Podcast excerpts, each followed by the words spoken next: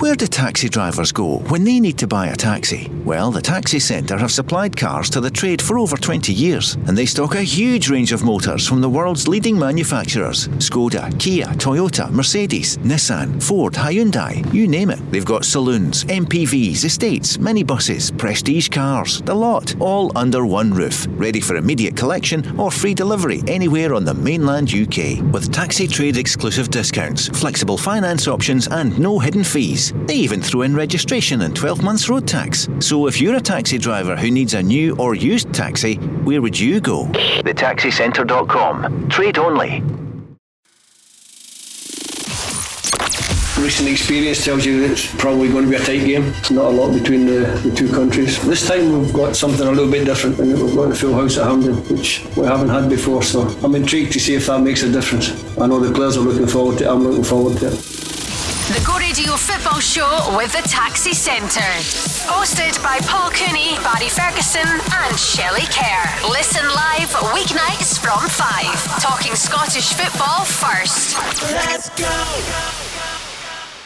24 hours from now, Scotland will have kicked off against Israel. With us, the former Scotland captain Barry Ferguson, and the last person to take us as manager to the World Cup finals is Shelley Kerr. Shelley, how excited are you for this game? Huge game for us, isn't it? Oh. And um, listening to Steve's interview today, it's the first time in two years in his tenure that he's played at Hampden in front of a capacity crowd, which is absolutely unbelievable. But brilliant game for us at home, full stadium, and um, but you know what? Israel for me are a good team. Oh, they are. There's no question. Shelley, if we win tomorrow, will you come back next week and sing Flower of Scotland to the nation here on the Go Radio Football Show? I'll think about it. Barry, would you sing alongside her next uh, week? Yeah. Yeah, if I have a couple of wines, that is. It could be arranged. Yeah. Don't sing sober.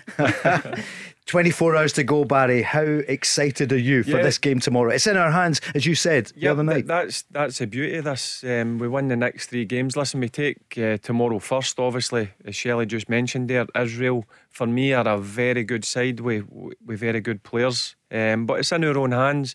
We win the next three games, Paul.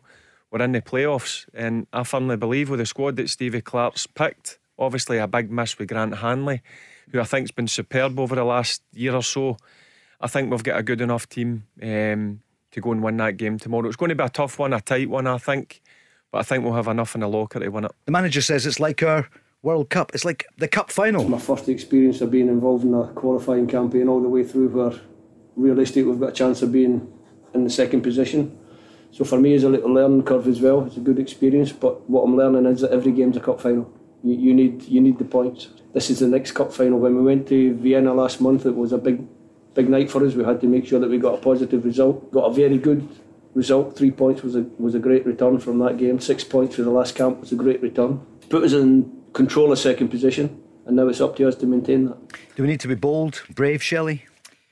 I think Steve said it in his interview that you know he's going to go and attack because you need to get the crowd on side. Mm. You, you know, Barry knows how important that is playing at the National Stadium with Scotland fans. You need to get them on side, and to do that, you have to start the game well. Um, you know, I, I, you know, changing the subject slightly, I'm just thinking about international football, mm-hmm. and I don't think people realise that. You know, and Steve's been there for two years, and I was calculating this today. He's had 11 get-togethers in the, those two years, um, as well as the Euros, so plus the, the Euros added onto that. But what that equates to is probably about three months in a club environment. Mm-hmm. and everyone mm-hmm. expects things to be perfect. And it's such a hard thing for a manager in terms of the tactical elements of the game, the game plan, because you don't have that much time to work with the players. But it's just an interesting thing. I was thinking about it today. Yeah, about, yeah. and also when um, after the weekend's game, there's some guys that may come with niggles, tightness, so you might not have the full squad until maybe Wednesday or Thursday, and the game's on the Saturday. So people don't appreciate how difficult a job it has been an international manager. One change, of course, we all know is Scott McTominay is back, and he's been speaking about the Man United star. I see Scott wherever he plays. You know, wherever I choose to play him, I know he'll give he'll give his best for the for the country, as he's always done. So Scott can play both positions equally well. He feels he's uh, moulding his team. Well, it was just a gradual process that we that we looked at what we had. We analysed myself, my coaching staff. Uh, look and you, you think, right, what's the best way to get the best out of this group of players? The, the decision was to go three at the back. Uh, and then from there, you you try to put a little bit more meat, meat on the bones, try to find the right players in the right positions, uh, the right combinations. And gradually, over a period of time, I think we've done that. And we've got ourselves in a position where we've shown that we can go to difficult places and get results with a certain formation. Listen, I, I also know and recognise that there are weaknesses within the system that we play. It's up to us to make those weaknesses as, as few as possible and, and not so obvious to the opposition. All right, the Go Radio Football Show. We're going to give you the chance. You can speak to the former women's manager, Shelley Kerr. 34 games in charge of Scotland, took us to the World Cup finals. Uh, and that was the first time in over 20 years that we'd been at any major tournaments. Phenomenal. And Barry Ferguson, who led Scotland so many times with distinction 08, 08, 17, 17, 700. Barry's got two pages in the record today on his team for the match. I mean, I think we almost know what the team is. The manager says he knows the 11 he's starting with, Shelley. Who are you starting with tomorrow? I think I know what Steve's team will be. Um, and I think he's alluded to it in his interview there, where you're talking about he's had two years in terms of trying to find the best balance in the team. He's come up with that solution. And I think previously, you know, us as pundits, you were always second guessing mm. what Steve's team was going to be. But I don't think that's the case now. I think that McTominay's in, obviously. Um, Grant Hanley's obviously out, he's suspended. So for me, it's a straight swap. And I don't think there'll be any other changes. So be Gordon and goals, Tierney, McTominay, Henry, um, Robertson, McGregor, Gilmour, and I think he'll go with O'Donnell. McGinn just in front of them, and then Dykes and Adams. I think that's what he'll go with. Today in the paper, Barry, you said it on Wednesday night. You're going with Gordon, McTominay, Henry, and Tierney, Patterson on the right, Robertson on the left, Gilmour and McGregor, McGinn, and Adams and Dykes up front. I don't want to go on about it all night, yeah, but that, yeah, that's you, my choice. Of course, yeah. I, I, agree with Shelley. I think but, Steve Steve Clarke will stick with O'Donnell. Look, I, I mentioned in my, my column as well. He hasn't put a foot wrong. He hasn't. What you said. I, have got to yeah. be honest with you, um, Stephen O'Donnell. Every time I've watched Scotland, he's always performed at a high level.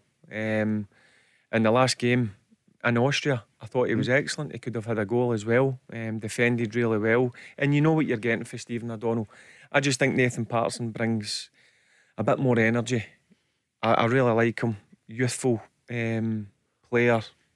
Just somebody who I think is going to get better and better wage. and that great. would be my obvious choice it's terrific that we've got kind of uniformity and we're talking about one position that we're not sure about. Let's go on the lines 0808 17 17 700. You can feel the excitement, can't you? Just uh, it's building up just a few miles away tomorrow night. We'll all be there. For, I take it you're invited to Shelley. I'm sure you are by the SFA. No, I'm not actually. You, you're kidding. You're kidding. No ticket for me, no. if we get your ticket, you're going to go. Yeah. Let's get a ticket for Shelley Kerr. MBE. Barry Ferguson, 45 caps for Scotland. We'll not go down that line. It's about the whole nation wants to be there tomorrow. It's a sellout, and that's brilliant, Barry, isn't it? Yeah, it's fantastic. Listen, I, yeah. I heard Steve Clarke's interview. He's excited, and the most important thing is the players are. Um, Steve Clarke's not played in a full stadium at Hampden. 52,000. wow. Honestly, I believe it. I played some games at Hampden. The atmosphere wasn't great, but there's uh, we were speaking oh. about it on Wednesday when I played against Italy. It's the yep. best atmosphere I've, I've sampled. Um, it was amazing. And I think tomorrow the atmosphere is going to be exactly the same as that because the fans will be desperate to get there, get behind the boys, and I think it will be electric tomorrow. Here's the first of your callers that want to speak to you. It's Gordon from the Tartan Scarf on the line. Good evening, Gordon. Evening, everyone. How are we doing? Good. Evening, you got your ticket for tomorrow? I do, yes, yes, my absolute golden ticket. Um, but I will say, if, if anyone is anxious about the score, you needn't worry because I'm taking my nine year old nephew Luke to the game. Um, he's only been to two Scotland games so far. He's only seen us win, so we're safe. Oh, well, that, that's it. Thanks for the call, Gordon. Cheers. Nothing else to say. Luke is going. He's the lucky charm. That's it. Job done. In fact, is Stevie Lennon ready? We can go straight to the music. That's it. Young Luke is the lucky charm for Scotland. Gordon, it's brilliant, isn't it, to be there tomorrow? And, and Stevie Clarke's never been in charge of a full house at Hampden. Shelley was saying that. It's amazing, isn't it?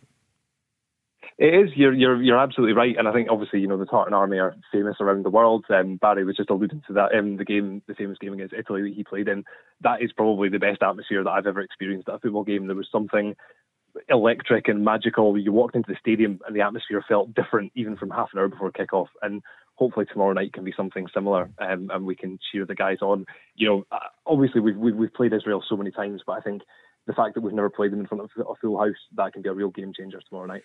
We know so much about each other, Barry, don't we? The Israeli team, we can almost uh, give you the team just now. They are dangerous. They, they are dangerous. They're very good. Um, I think they're they're underrated. If I'm being honest mm. with you, um, Zahavi up front yep. scores goals for fun. The real danger man for me is the boy Solomon. He, I, I, I love watching him. Um, what so, do you love about Solomon? Just listen, he's a bag of tricks. Mm. He's he's very direct. Um, so there is players that we've got to be aware of, and I'm sure Steve Clarke would have worked on that all week. Um, but listen, we're at home, full house. I keep looking at our team. Look, I keep saying they're a very good team. We've we're a very good team. Yep. We've got very good players. We've got players playing at the highest level. And that's why I'm so confident that we'll get the right result tomorrow. It's not going to be a walkover, Paul. No way. Sure. It'll be a difficult game, but I think we've got enough to get that vital three points. Shelley? I, I think it's going to be a tough game. Um, and sometimes when you do have a capacity crowd, it heaps of pressure on you. Um, you saw that in the Euros. I felt it did affect us in the Euros, although it wasn't full capacity but it felt like I, I, was fortunate to be there, and I think it was twelve thousand in there. You got an invitation to that one. it's because I was working at it, but I think the atmosphere was absolutely unbelievable. So I can only imagine what it's going to be like tomorrow. But I do think it's going to be a hard game. I mean. You, you mentioned um, Zahavi and, and Solomon. You've got Dabbur as well. If he mm-hmm. plays, mm-hmm. he's absolutely frightening. And and then you've got the experience in Natcho in the central midfield area where he's integral to everything. But I always think sometimes we concentrate on the opponents too much. You know, we have got quality. Yeah. You know, you look at we're off the back of two two great results. There's a bit of momentum there for us, and you know, if you're a player walking out tomorrow, and even the manager, what a lift you're going to get. I, I just keep looking at your team. Like, go for the goalkeeper, Craig Gordon, phenomenal goalkeeper. I've I played with Craig Gordon. You see what he's doing at Hearts. Has he got better? Even better. Yeah, listen, he's always been a top class goalkeeper, yep. Craig Gordon. Um, I was lucky enough, it was Craig Gordon and Allan McGregor that were going for that, that spot, two quality keepers. And then, as Shelley just mentioned, uh, we've got top players. We've got Kieran Tierney, Andy Robertson, McTominay, Billy Gilmour, who's going to be in time one of the best midfielders in Britain for me, Callum McGregor. John McGinn. John McGinn. These guys are playing at clubs that they're under pressure to win games all the time. And I, I, that's why I think tomorrow, with Shelley had mentioned about the crowd, I think they'll revel in that. And me as a player, I wanted to play in front of packed crowds.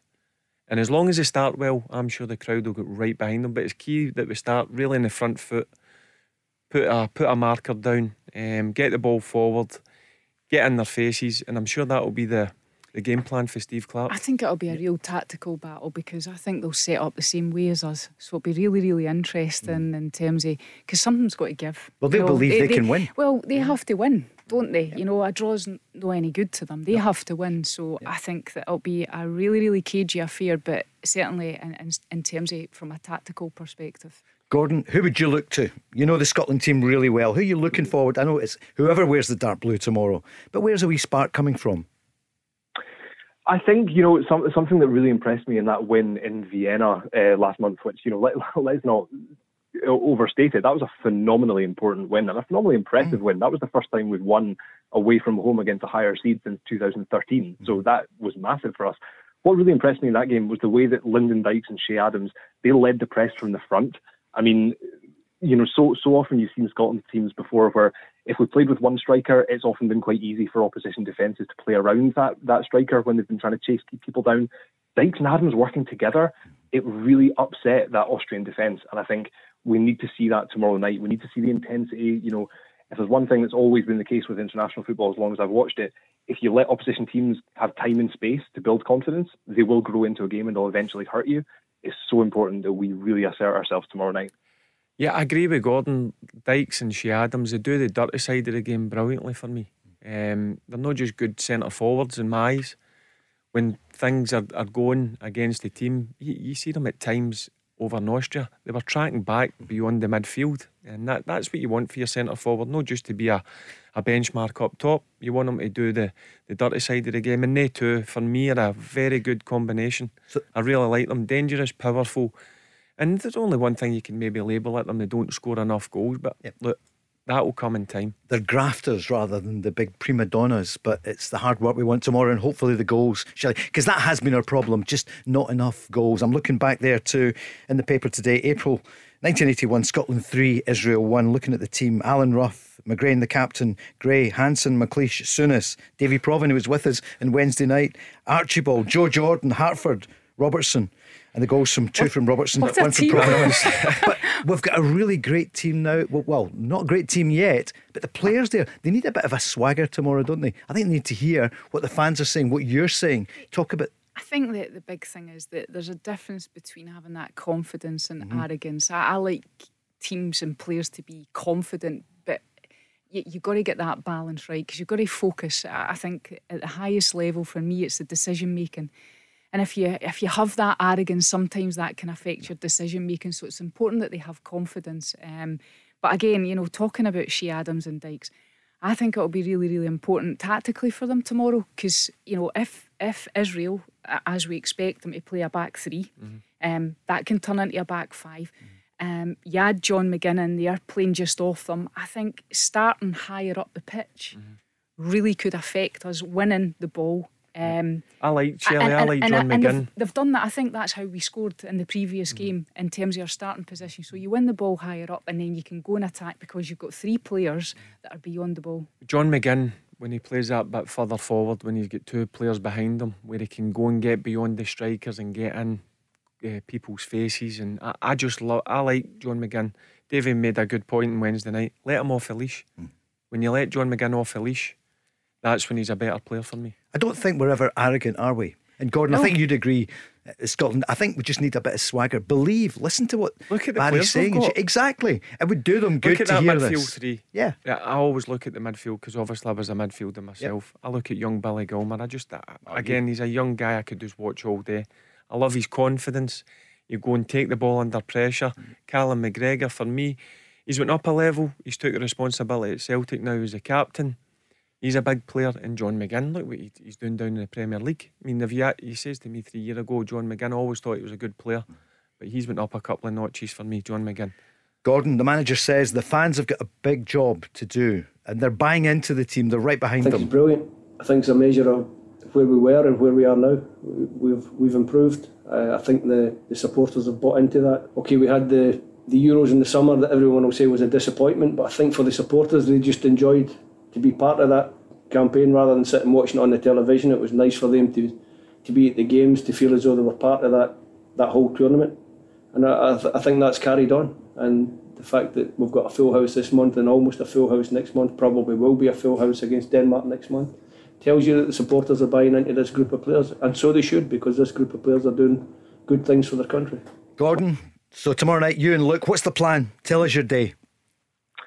Um, well, we're, we're, we've got, got a few things planned during the day, but yeah, hopefully we'll, we'll get down to Hampden nice and early, um, get get some of the pre-match atmosphere because it is going to be a special night. Um, I, th- I think I think the one, one one thing I'll say though is that the, the thing that's really impressed me about the Steve Clarke Scotland side is just the mentality of these players. You know, we don't really need to be talking about their potential of what they could do. We can look at the evidence of what they've already done, and in the last 12 months, they've had three really big, really intense, high pressure matches.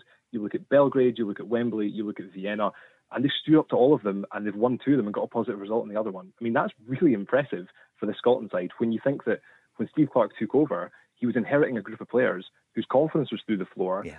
They went 1 0 down in Russia. Before you know it, it's 4 0. They went 4 0 down against Belgium.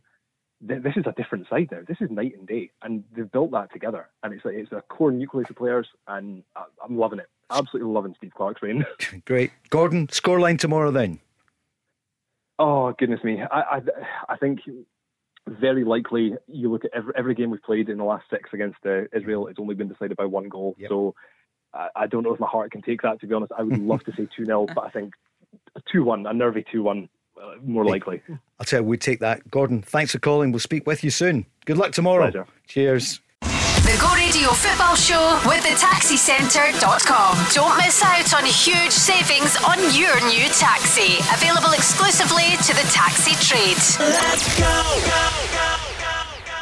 International weekend, the Go Radio Football Show with the Taxi Centre. It's Paul Cooney here, Shelley Kerr, Barry Ferguson. Loads of your calls coming in 0808 17 17 700 coming from the heart of Glasgow. Thousand downloads since we came on air. Thanks to everyone who's made the switch from five every evening, Monday to Friday. Some great stuff, great chat last night. We had Tyson Fury's dad on the programme. I wonder if we should put him in to do the pre match talk, Barry, for the players, because he, he sounds just like his son. I know you were in training during it. Do you want to hear a bit of uh, John Fury last night? Yeah, I'm a, a big fan of I know. boxing. You know I'm like. I never miss a, a fight. It's one of the things that I've always always been interested in, and I enjoy actual boxing training. It's one of the hardest things um, I've ever done. I got into it when I was down in Birmingham. Um, it was part of? Yeah. Right. part of pre-season, and To build you up for the new season. Yeah, yeah, it was part of like you know what you do. You do your preparation, you're running, and in the afternoon instead of going back out on the pitch, it was boxing training. It was really good. I enjoyed it. You're going to be watching it in the middle of the night, tomorrow night into Sunday. Yes, Yeah. I'll, I'll be watching it, of course. Deontay Wilder against his son, Tyson Fury. Here's his dad live, exclusive last night. Well, he was in a couple of other places as well, but he wanted to come on. I got the call just before five, and he came on. The people you know. Well, th- he came on just uh, just before the program. He was absolutely brilliant. So this was him last night. Let's just get a clip of it. Speaking about his son in the fight. Yeah, well, listen, he's up there where he needs to be. He's bulked up. He's had his normal weight. You know, take no heed how Tyson looks. That's what he is. He's not genetically gifted. He's a strong, fighting man. And he has everything right going for him. You know, and uh, let me tell you, he, you know, he's got all the attributes in the world. He's got the skill, he's got the brains, he's got the nuts, he's got the heart. He's got the, everything going for him, you know, and he's got will and determination to die for. And if you've not got all that to match him, you're losing the fight. Because Tyson is one incredible human being. He's proved it, and he's going to prove to all his fans in Britain and all over the world. Just watch that space Saturday night. It's going to be very intriguing. You're going to learn something else about Tyson Fury Saturday night. When, if he wins, his dad's going to come back on uh, on Monday night on the programme with us. Yeah, Barry's having a fight with him. And last night, Shelley, you were watching uh, France Belgium, which what a turnaround in that game there, with uh, France winning three two, but Belgium were two up. What happened? Yeah, just oh, first of all, what a game of football! Yeah. Um, the talent on show, both teams. scoring, and yeah. do you know what? I, I was watching it, and at half time, you know, France I thought started the game really well. Belgium came into it, obviously got their two goals. But I always felt that France would come back into it just because of the talent that they had. But it got really exciting. Um, Belgium obviously had a, a goal um, disallowed from VAR, and then France scored right at the death. Um, but what a game of football it was! Phenomenal. Yeah. Yeah, some talent and show. Some of the some of the players are. How are good is bit- how good is Benzema as well? Scores, I mean, yeah. it- it's- He's I- been about. I mean, I, I played. I actually played against him Did you? um, yeah. when he was at Lyon. When we beat them 3 0 over there, and then they came to Ibrox in the Champions League and, and battered us 3 0. How good he was he? He was young coming through. Yeah. Yeah. you could you could see he was going to go to the top. And obviously, I think a year or two later, he got his he got his move to Real Madrid, and he's been a phenomenal player for Madrid. and Madrid. the, um, Deschamps just brought him back in, hasn't he? Mm. Yeah, he was the out for a national- few He was years. out for a few years, but do you know what? I watched his movement off the ball last night, and any young player. Have a look at him, absolutely brilliant, and still got the same hunger and desire to, you know, get a result and put the ball in the back of the net. And Shelley, no surprise last night. We lost 1 0 to Denmark. So was it five points between us and them at the top? So for the under 21s, Do you know what? I think they'll be a wee bit disappointed. I watched parts of the game, um, and Scott, what Scot Gemmill does with the 21s is he sets his team up really well. They were really compact last night. Um, Denmark, for me, had better individual players, um, real game changers. I think they'll be disappointed with the goal that they conceded. You know, um, it probably could have been prevented, so he'll be disappointed in that respect. But you know, obviously Denmark, I think, are the top seeds in the group. So, um, but I, again, I think the 21's got some good players. Um, Got some good players coming through. Welsh was captain of the side last night. You had Middleton playing, so Doig um, playing. Yeah, Doig as well. Yeah. It's a strong team. He said we weren't outclassed at all. And yeah, he was disappointed that we lost to that Gustav Isaksen goal. So let's hope that's not the story. Tomorrow night, Scotland against Israel. Taking loads of your calls and on the socials 0808 17 17 700. That's the game. Well, this time tomorrow, Barry will be 31 minutes into it. What would you say to the fans who are listening? Just keep going. I mean, the goals might not come, or the goal. It's all we need, isn't it? One goal. Yeah, what will I say to the fans? Tell, you him, say to tell him them? about Aye. your experience in the Italy game. No, the, I mean, I, I'd played at Hampden a number of times, even cup finals. I was speaking off here to, to Shelley about it. And that was the only game that I've come out for the warm up that was virtually full and it was electric. And you just get so much energy for that. How long before kickoff? 40 minutes. Wow. And I, I honestly think it's going to be similar because you hear people talking. I know a few people are going to the game, they're going to go in really early because they're excited. They've not been there for a, a long time. What is that, two years? There's been no fans mm-hmm. inside, well, no full house at Hampden. So, yeah, it certainly made a difference to me. When I looked round at the boys when we were doing the warm up, you could see they were they, they were um, they were absolute buzzing with it. And um, I'm, I firmly believe that's why we took Italy the full way because the fans that night were unreal. Let's hope that's the case tomorrow. Let's hear from Craig Gordon back with the number one jersey. And he's speaking about these special games. The older you get, the, the more you realise that uh, these things don't go on forever. Uh, there is limited amounts of opportunities to qualify for, for big tournaments, and yeah, it, it does it does become you know, more special and a little bit more on, on each game that you, you go out and manage to represent your national team. So yeah, hopefully I can do it a, a few more times and, and get a, a few more games um, in this campaign and, and be successful. Well, I've You're watched smiling. Hearts a, a number of times as everybody's been impressed with the their start to the season and Craig Gordon's form. Um, it's just been what you expect of Craig Gordon. And I'll go back to it. I mean, he, obviously Celtic let him go last summer and it baffled me. Um, and $100,000 Listen, and more. Celtic's loss Yeah. was Hearts' gain for me. Um, he was a massive player for them to get them promoted out the Championship. And then I've seen his performances. It was Edinburgh Derby. Both goalkeepers were, were great, Yep, but Craig amazing. Gordon was exceptional. He's 38 and he doesn't look to me if he's slowing down any time Mm. yet. Barry, I think that he's he's been the one for me in terms of Hearts' success this Mm. season so far because it's so important, as you well know, when you've got a goalkeeper like that who, you know, is pulling off saves and it's not that he's getting called upon all the time, but when he is called upon, he's making brilliant saves, saves that he made 20 years Yep. ago. And I think that gives confidence to, you know, the back line in front of him. Um, and there's absolutely no doubt in my mind that, you know, he's been instrumental in the success that Hearts have had this season Well, so you, far. you know, as a player, Shelley, as a player, when you know like, teams at times are going to get through you, when you know you've got a top goalkeeper there, and nine times out of ten he's going to pull a save off, that gives you confidence. But what Craig Gordon does in goal, he's a real presence as well. He's a big, he's a big lumpy guy, Craig Gordon. Um, and as I said, his form's been been unbelievable this year for Hearts. And it must make a difference for a keeper to know you're wanted. He's now the number one. You know, he was in and out at Celtic for a while. And I think the chance to go to Hearts, he just grabbed it. He's now the captain. He's been talking about his first international. Can you remember it? I remember getting to the, the ground, I think there was protests at the time um, that, that we were even playing Israel. Um, so it was, uh, it was it was a strange start to, to international football, but I, I think I came on second half, played under Rainer Bonhof at the time, uh, under 21s, and yeah, that, that was my, my very first involvement in international level. Um, yeah, 19 years on.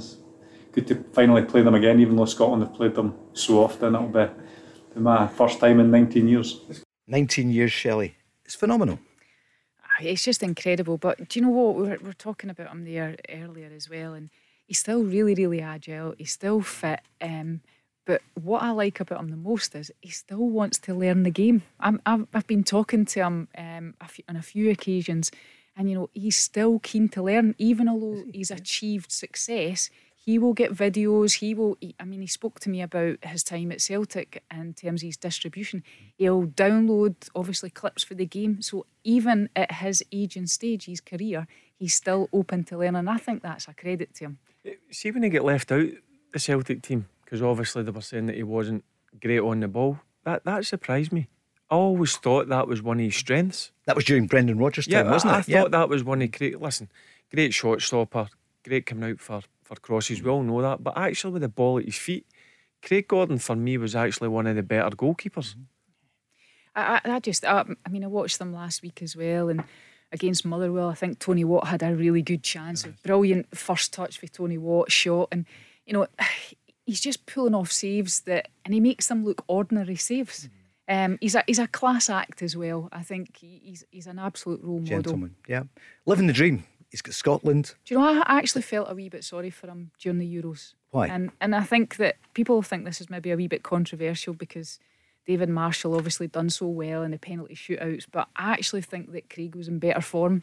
And to have been around for that length of time and not get any minutes, not get any, you know, I, I think I felt bad for him. But it just shows you his commitment. Of course. Yeah. He he still had a belief that this will come. I will get back in and be that number one goalkeeper. Because um, mum- it would be easy yeah. for Craig Gordon to say, right, do you know what?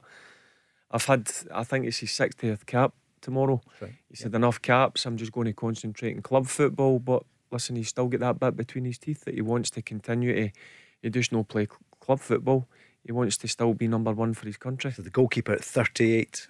So's you know Alan McGregor 39. Goalkeepers mature. The manager's been speaking about the, the squad and the fact that it's a young squad. So it shows you the level of player that we've got.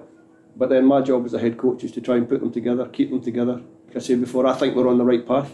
This group, with the number of caps that they're picking up, the experience they're gaining, relatively young group. I think I think Liam's the oldest in the group now. At just turned 30, he might just be 29. I need to be careful there in case I upset him. Outside of the goalkeepers, obviously. So they're a good age, gaining caps, they're getting more experience, and they'll get better. And I kept saying that we will go to a team that's seeded above us and get a result. And we did that in Vienna. But that's in the past. Now we have to focus on the next one. We're playing Israel, we need three points. If we get three points in that one, we need to look at the next game after that. So Shelley, what's it like today then, the day before the game? What's the what's the routine for Scotland? He faced the media. When I say faced the media, he was in great form this morning. Um, what's it like the day before? I, I think that you know you've done your last bit of work on the pitch. So as a manager and the coaching staff, you're almost like looking at the analysis part. Maybe tonight they'll do a wee bit more analysis, but I always I always felt um, really good after the final training session, that match day minus one as a manager, where you're you've it's not that your job's done, but actually on the pitch you've tried to obviously come up with a game plan, you know, look at how you can design that on the pitch. That's your final session. So now as a manager, your head is in scenario planning. So what if what if this happens? What if that happens? He's already said that he's, you know, 100% on his team, so he doesn't have to have a sleepless night about team. He knows his team, so he could probably be relaxing right now. Get that last bit of analysis done, give the players a last few bits of messages in terms of, you know, what they might come up against, and then, you know, it's almost you can look forward to the game. I think the good thing is it's not an evening kickoff. It's not half past seven, quarter to eight. You know, it's it's an earlier kickoff, which I always think's better. Almost as good as three o'clock Saturday afternoon, but five is good. I completely agree with you. It's getting dark now. What half past Yeah, six, Barry? Five's pretty good. I love yeah. playing football under the floodlights as well. Yeah. I, I just love playing under.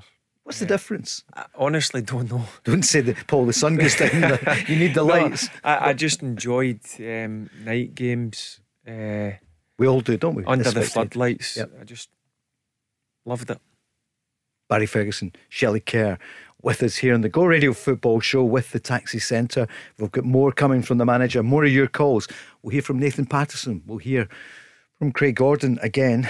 And uh, we're going to talk about Rangers. And specifically about Steven Gerrard. Because the back pages today, yep, there's plenty about the football tomorrow, but there's also, with the Saudis now in the tune of Newcastle, and Steven Gerrard is uh, in their sights, according to the bookmakers, but the bookmakers don't often get it wrong. Will there be a bid to bring Steven Gerrard to England, the north of England, but not to Merseyside, to Newcastle? We don't know, but we'll be discussing that and building up to Scotland next. The Go Radio Football Show with the TaxiCentre.com. Don't miss out on huge savings on your new taxi. Available exclusively to the taxi trade. The wine has arrived, so Barry is happy. Uh, moderately over the weekend, not here in the studio, but at the castle, it has arrived. Brexit's affected so many things. Listen, He's, he's getting his wine delivered, and I got new wellies delivered uh, today. did you? Yeah. you got the Hunter Wellies, you'll be very trendy. Yeah. no, Barbour. A Barbour, all right. Sorry, there we are. There you go. You're Yep. putting your place there, So Paul. um, he's, he's in here with you two. Yeah, Paul Cooney, Shelley Kerr, Barry Ferguson on the eve of Scotland against Israel. Yet we meet again tomorrow and we have to go and we have to win. And surely we will win tomorrow night. England are playing Andorra over there, but you'll see it maybe on the telly if you've been watching. There was a fire there in the stadium today, Barry, and they're working just now round the clock to get that game on tomorrow for England. Yeah, and it looks as if it was a, a bad one at that. It looks where the, the cameras were obviously going to be placed to um, take on the game. So it'll be interesting to see uh, what happens, whether the, the game is allowed to go ahead or it gets moved elsewhere, Paul for England, I mean, obviously they're doing so well, so we'll move on from that. We don't have to say too much about it. But uh, for Scotland tomorrow, Shelley, let's hear from Stevie Clarke talking about the team you mentioned right at the beginning about how good are Israel. Recent experience tells you that it's probably going to be a tight game. Not a lot between the, the two countries. Good game, I think, a good, good technical game. Uh, one we're looking forward to. This time we've got something a little bit different, and we've got the full house at Hampden, which we haven't had before. So I'm intrigued to see if that makes a difference. Excitement for me. Uh, first time as head coach where I'll have experienced the full house at Hampden. So I know the players are looking forward to it. I'm looking forward to it. And hopefully, like I said, it just gives us that little bit extra impetus to go and get the points that we want. Give us a call if you're going to the match tomorrow night. The Tartan Army, 52,000 will be there. They're saying it's a test event, so bring your COVID passport. They'll be doing some spot checks tomorrow at the match. So get along early to the game. There was also the meeting this afternoon about uh, VAR and the introduction of VAR. Where do you stand on that, Shelley? Barry and I spoke about it on Wednesday. Are you up for VAR? Of course, I always have been. I think that now it's getting better. I think it's like everything, you know, when it first comes in and it's introduced, you know, nobody likes change or they're a wee bit adverse to it. But I think when you look at the English English Premier League this season in comparison with last season, I think it's worked much better. The Cinch Premiership representatives had a meeting today, as you know, about VAR. So there was a meeting, and the statement, I won't read it all, says they were broadly supportive of the principle of VAR being introduced in Scotland. Conversations will continue with a view to an SPFL vote on its formal introduction. I guess the only thing will be finance, Barry. It's yeah, it's 60 grand a club. yeah, it's 000. going to come down to finances. Yeah. Obviously, with the COVID situation over the last couple of years, Paul, a lot of clubs have, have struggled financially. Um, but look, I, I, think it's important that we get it in. I'm sure if you ask any referees, they'll be desperate. You see some of the, the obviously the decisions that are getting made. They'll go mm. back to a, a, game a couple of weeks ago at Easter Road. I don't know if you've seen it, Shelley. The penalty that yeah. Hibs got St. against St. Johnstone. Johnstone. I thought it was very harsh. I, I, I don't see how the player can get out out the way when it's only two yards away with the the pace at the strike the ball. Um, so look, I'm I'm all for it.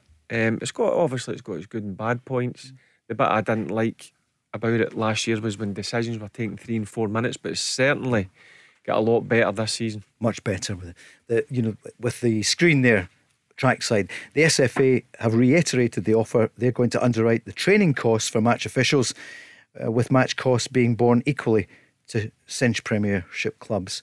It's, it's a sponsorship opportunity. There's an idea. I'm sure they've had it. Get it sponsored. Get one of the big companies to sponsor it. Change football in Scotland. Hopefully, we'll be qualifying for the World Cup finals. Rangers or Celtic or whoever wins the, the title this year straight into Europe, into the Champions League next season. Let's be positive. I, listen, Sponsorship. It, Can you imagine that? So one of the major companies there could sponsor it. We now go to the sounds too Go, simple, Ra- Go Radio it? VAR. Whatever. Fancy that, Barry? no, you're busy at Alloa. Um, so that's just one of the things here in Newcastle. They've been out in the streets last night, late into the night, because finally they've got rid of Mike Ashley. He wasn't a popular owner. It almost happens to every owner eventually, doesn't it? But uh, yeah. Uh, the tune, they've got new owners. I don't know if you'd be chasing them around the place saying, uh, time to go. So the Saudis are in charge 300 million. That's not a lot of money for the club, I don't think given the wealth of the sovereign wealth of uh, Saudi Arabia or that, that company that they're stressing that is in charge. It's the company, not the state itself. But Barry, how much are they worth? You've been doing some yeah, digging. I, I was watching it today, not doing some digging. I've been like everybody watching it on Sky, and I was astounded. How much? When they said 700 billion. Million? billion. Million. billion. B. Billions. B. B for billion. Do you watch B for billions? Barry. You watch Billions? Yeah, yeah it's great, isn't yeah, it? See, Damien's leaving. We'll come back to that. 700 billion. Yep, and they put wow. it against in terms of Man City as a football club. Their owners are worth 32 billion, so it tells you what sort of owners and backing that Newcastle are going to get. And it's um, they've made it clear that this is no short term, this is a long term project. They're um, actually saying that in five years, Um, their target Mm-hmm. is to obviously win the Premier League. Um, So, I mean, listen, if you go back, you know, historically, look at all the players that Newcastle have had. You know, Shearer, Ferdinand, Shay Given, Gascoigne. You could rhyme them all yeah. off. Do you know what I mean? It's it's a- Beardsley, Ginola. Oh, Ginola, yeah. Ameobi, Keegan, do you know, uh, it just it's Darren incredible. Jackson. But do you know? do yeah, I forgot about Craig Darren. Moore, our own Craig Moore, Yeah, you're always right. was there. Yeah. But do, do you know what I would say? Um, and probably just a wee soft spot because of the managerial thing. No, but this is the managers' union. Yeah. warming up, right? Let's- Let me ask you a question. Barry, do you want to ask her a question? It's a serious one because we haven't gone on to Steven Gerrard yet, but you've got a great point. yeah, I- Is there a manager that's still there? yeah. I mean, Steve Bruce, right? Barry, come on. He's on nine nine nine games. He's one off. He's a thousand game. That would be against Tottenham. I think that's the next game. Mm. How harsh would it be if they were to put someone else in now? Surely they give him that Yeah, but I, a you thousand mentioned it when you came in, and uh, do you know what? I never even thought about that uh, until I had seen. I think it was last week. It was on that it was going to be his a thousand um, game as a manager, um, and I think it would be harsh because I think he's been unfairly criticised at times at Newcastle. Steve Bruce. Um, you just need to see the clubs that he's managed. He's clearly a good manager. I just think the Newcastle fans. It was Mike Ashley they had enough of, and obviously that's come back on Steve Bruce. But I'm with you, Shelley. The managers' union, I think he should be given that out of respect, because they can't do anything not a just lot of managers get to No. that um, and getting that accolade. It's it's. I, I think anyone listening would agree with Yeah. you. Right, to the real question. Steven Gerrard, is he are they going to come for him? They're talking about Eddie Howe, but we've all heard about that in Glasgow. Eddie who? um, or Steven Gerrard? Are they going to come for Steven Gerrard? There's Amanda Staveley there who is uh, fronting it up for the Saudis. She got there eventually. Um, but Barry, what's going to happen? You, you'll know the inside track. Are they after Steven Gerrard? Listen, that bookies, as you know, don't normally Yeah. get things get things wrong. Um, if you were asked me before this takeover if New, a club like Newcastle would come in for Steven Gerrard, I don't think it would happen. But now you're talking a different ball game. You're talking about owners that we just mentioned there. The money that they've got, seven hundred billion. It looks clearly that they're going to go for it. Um, Shelley made a point there that they want to be winning the Premier League in five years, and they want to bring in big, big names. Um, and obviously, Steven Gerrard's a massive name, not just in British football, but world football. Um, I wouldn't like to see it happen if I'm being honest with you. I still think he's got unfinished business. Is it too soon for Steven Gerrard to go anywhere apart from Liverpool? I think it is because, look, great season last year in terms of winning a league poll. I, for me, I, I said at the start of the season that I think he needs to go on now and win more trophies.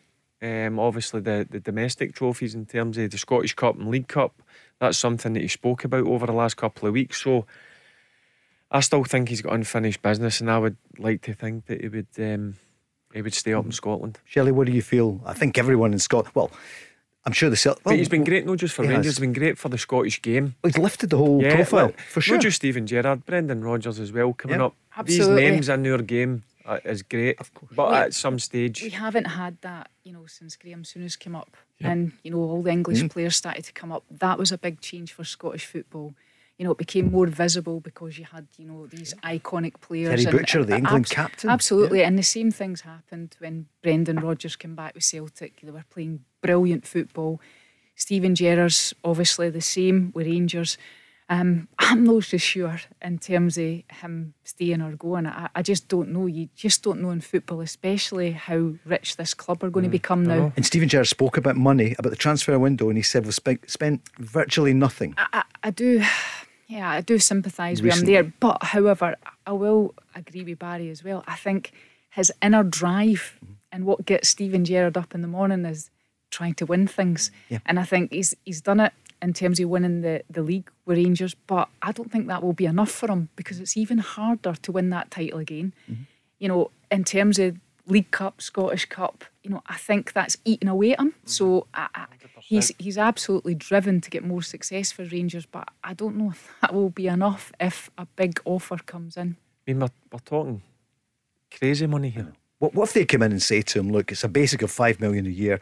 Uh, get in the, get into the top Look, I don't think ten. it would come down to Yeah. wages for Steven Gerrard or anything like that. I think it's clear him as a Yeah. manager how ambitious he has. He is sorry to go um, and win trophies. And Rangers have backed him. I mean, I know Yeah, recently listen, it's not so much, but Like, they you built know, the I've team. spoken about the Yeah, chairman sure. and who's involved behind the scenes. They they have backed the manager, um, and I, I- he I'm sure he appreciates that. But listen, football's a strange game. We don't know. Listen, it's not us that make the decision. Um, I mean, Douglas Park has done brilliantly. Not sure it's quite 700 billion. Dermot Desmond would be the same. I mean, these are fantastically wealthy people. Beyond our, of about. course it is. absolutely. Yeah. Uh, the Public Investment Fund is worth 320 billion. Uh, it's the state-owned investment consortium. PSG, Qatar Investment Authority, is 220 billion. Of course, the human rights issues in Saudi Arabia are um, this, to be questioned. Um, but the fans, I think, on, on uh, the northeast, are, they just want to see change there. But Did you see the footage issue. coming through when the announcement was Yeah. made? You know, outside St James's Park. Oh my goodness, Mm. it's I've just been lucky incredible. enough. I've been lucky enough to play there. It's a fantastic stadium. The atmosphere now, even when Newcastle were down in the championship a few years ago, that place was packed to the rafters. We'll talk a bit more about it in the second hour. That's us at half time. We're back after the news. Where do taxi drivers go when they need to buy a taxi? Well, the Taxi Centre have supplied cars to the trade for over 20 years, and they stock a huge range of motors from the world's leading manufacturers Skoda, Kia, Toyota, Mercedes, Nissan, Ford, Hyundai, you name it. They've got saloons, MPVs, estates, minibuses, prestige cars, the lot, all under one roof, ready for immediate collection or free delivery anywhere on the mainland UK. With taxi trade exclusive discounts, flexible finance options, and no hidden fees. They even throw in registration and 12 months road tax. So if you're a taxi driver who needs a new or used taxi, where would you go? TheTaxiCentre.com. Trade only. The Go Radio Football Show with the taxicentre.com. Don't miss out on huge savings on your new taxi. Available exclusively to the taxi trade. Let's go. Let's hope Scotland take the prize tomorrow night against Israel. 52,000 are going to be at Hampden. It's going to be an amazing atmosphere. We've got Barry Ferguson, 45 Scotland caps. Shelley Kerr, 34 times manager of the Scotland women's team, took us to World Cup finals. Was that the proudest part of your life so far, Shelley, work wise? Work wise, absolutely. Mind you, massive success with Arsenal as well. And how many caps for Scotland? 59. 59. Um, amazing. Listen, Yeah. taking the team to the World Cup was just absolutely amazing. An amazing experience. Bit emotional. What, what Eh. Shelley? What, what was the build up? How how long were the, the girls away for before the, the actual going over to, to yeah, France? we had a pre-camp. Um, we played Jamaica at Hampden, and we had a record crowd. First time, um, eighteen and a half thousand for a women's game at Hampden. It was uh, unbelievable. And that night, probably because of the legacy side of it, that will live with me forever. Because you know, you're seeing people in the stand that have came to support the team going to their first World Cup. So it was just an amazing experience. The whole thing. Um, it was brilliant. How long were the The team that were Aye. the team were together, so we we got together before that game. So we were in for um, probably about five six days beforehand, and then I let the players go home. You know, I spoke to some of the senior players. You know what it's like; it can be intense. Um, we had a few friendly games before that in the build up to it, but then you're you're two weeks in the tournament. So, um, but we decided to do that, and not just stay um, we had that five days, and then the players went home after the Jamaica game, and then we got them back in again before we flew out to France.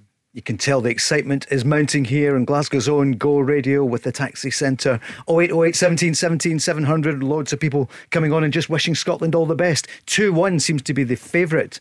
Well, it's a favourite. That would do any of us, wouldn't it? But most people are going for 3 2, 1 0, quite a few. Mm. There's a couple of 1 1s, but 2 1 is in the lead at the moment. The manager, Steve Clarke, well, we know Israel so well. We've met so many times. He thinks that both teams have improved in recent times. Yeah, I think we've both improved, uh, probably in equal measures. I've Spoken quite a lot about how I, feel that we've improved over the my tenure, if you like, uh, and I think the Israelis are the same under under their their coach. They've, they've done well, they've improved. Obviously, we both had big results against Austria.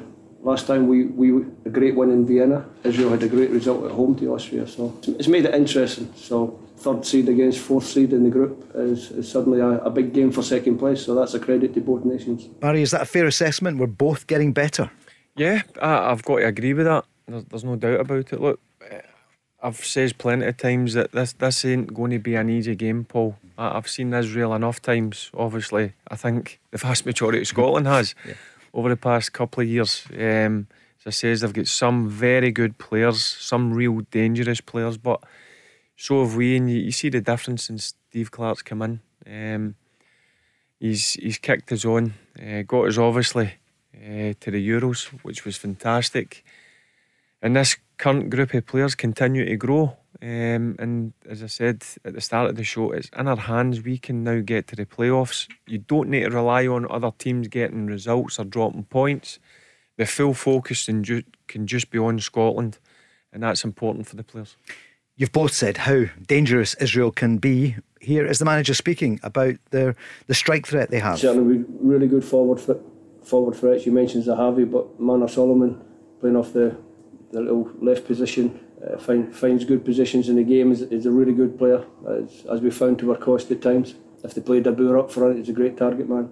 Weissman, I'm not so sure if he's available or not, but if he plays, he gives them another threat.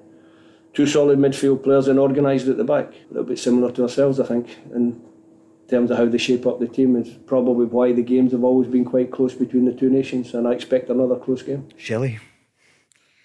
It's um, yeah. I mean, we've been speaking about it. It is going to be tough. We've played them enough. Um, I'm not sure if that's a good thing or a bad thing. When you know so much yeah. about your opponents, it's a tough one because um, you're you're thinking, will they do something a wee bit different? I think, you know, both teams will play with a back three. Um, so I always think, and, and I go back to obviously the the support. Um, a packed Hampden. I think we've really got to press early in the game and try and, you know make sure that we win balls higher up the pitch, and that will give us a chance to get the crowd up early stages of the game. Um, I think going back to obviously the project, I, I, do call it a project because Steve's only been in the, the job two years.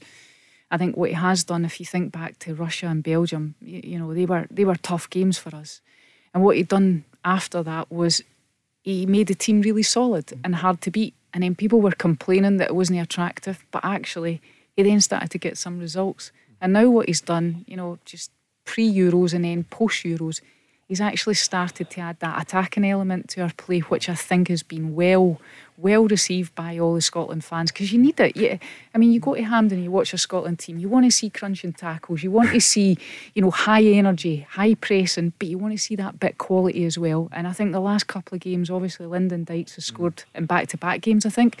So that's what we need. We've been missing a goal scorer, and that's my only little worry um, about the game tomorrow. Uh, uh, it's been a building process, and people have mm. got to take a step back and realise that you, you, just can't go in and, and think, right, we're going to win every single game. He done the right thing. He made it solid and compact, and then you build for there.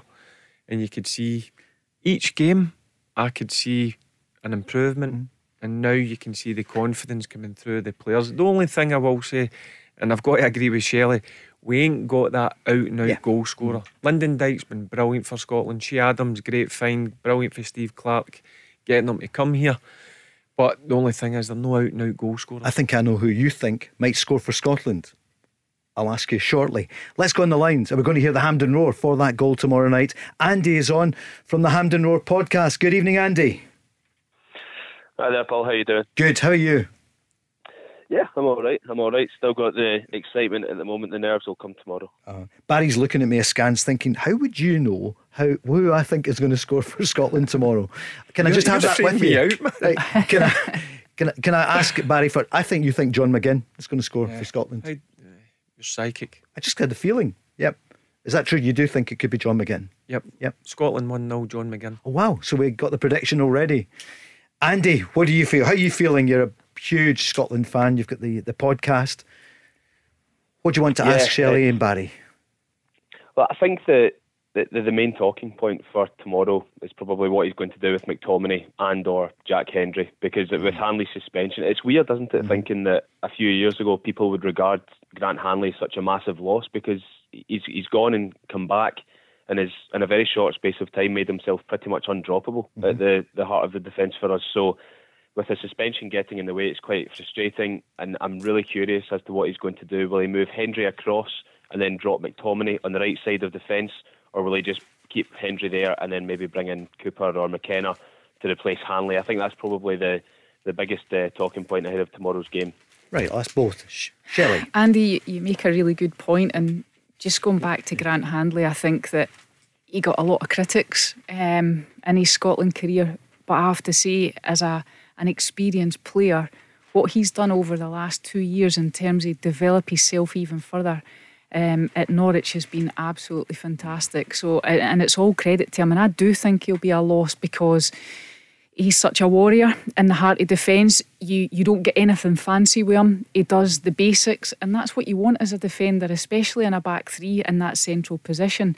Um, he wins balls in the air. He intercepts now as well. So I think he's he's been really really good for Scotland. My personal opinion, I always think, and especially if it's a, a back three, I always think it's better just to make minimal changes. So for me, I think putting McTominay in there in place of Grant Hanley, I think is the most sensible thing to do. There is that option that you could put um, Jack Hendry into the centre and put McTominay on the right, but I think he'll maybe go with McTominay in the centre. Don't know about you, Barry. Yep, that's what I've went for. Um, you, have obviously got Cooper as well, mm-hmm. yep. Who has played um, a few games lately.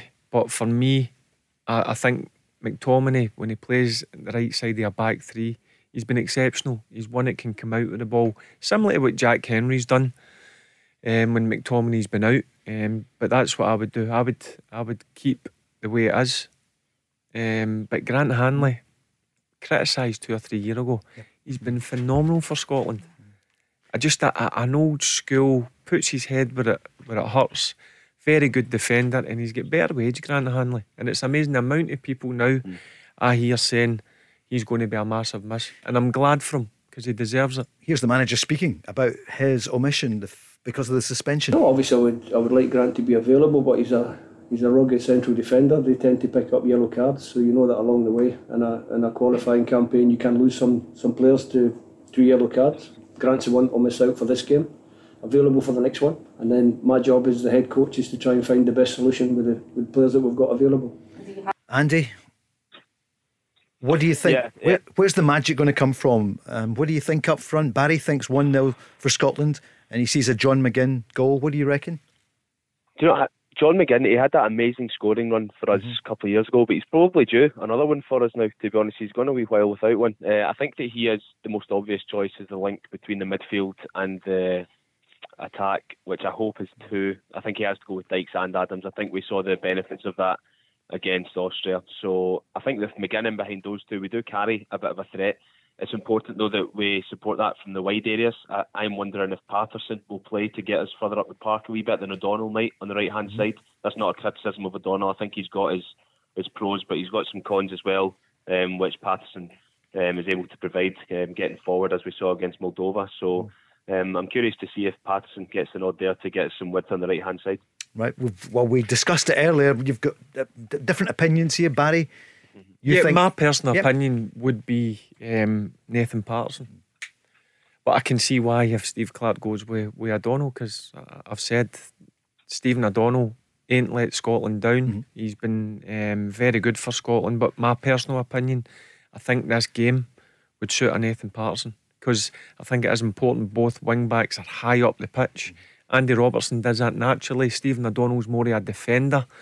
Nathan Patterson's more uh, going forward because when you play with a back three, you have got the three defenders that will basically sit behind the ball. I think that the one thing for me, and I agree, um, I think Nathan Patterson would do well, but I think from a manager's perspective, I think he's going to try and keep things similar um, to the previous game and, and little change. And also, Stephen O'Donnell's got that experience of playing in that wing back position now. He's done it more often. He's done it obviously at the finals, and um, I, I, I just can't see him. What would you go with?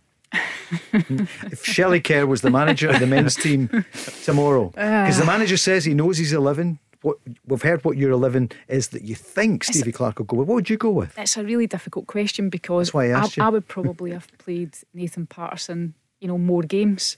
So in that respect, then I would play Nathan Patterson. But because of the situation now where O'Donnell's had more experience, um, then yeah, I would, I would probably, given the context it right now, I would probably go with you know that team. If, if Nathan Patterson hadn't played the ninety minutes at the weekend for Rangers, then I would have went with O'Donnell because he's got ninety minutes under his belt. Um, I thought I thought against Moldova he was he was excellent. Yeah. Um, But then, so was Stephen O'Donnell against Austria. Uh, so that that's the one that I think the last couple of days would have been playing in Steve Clarke's mind. But obviously today's he's got his starting eleven. He knows what it is. So that'll be the one that'll be interesting See, to see. going back to Jack Hendry as well, the reason why I would keep him on the right, I think sometimes he can be a wee bit rash.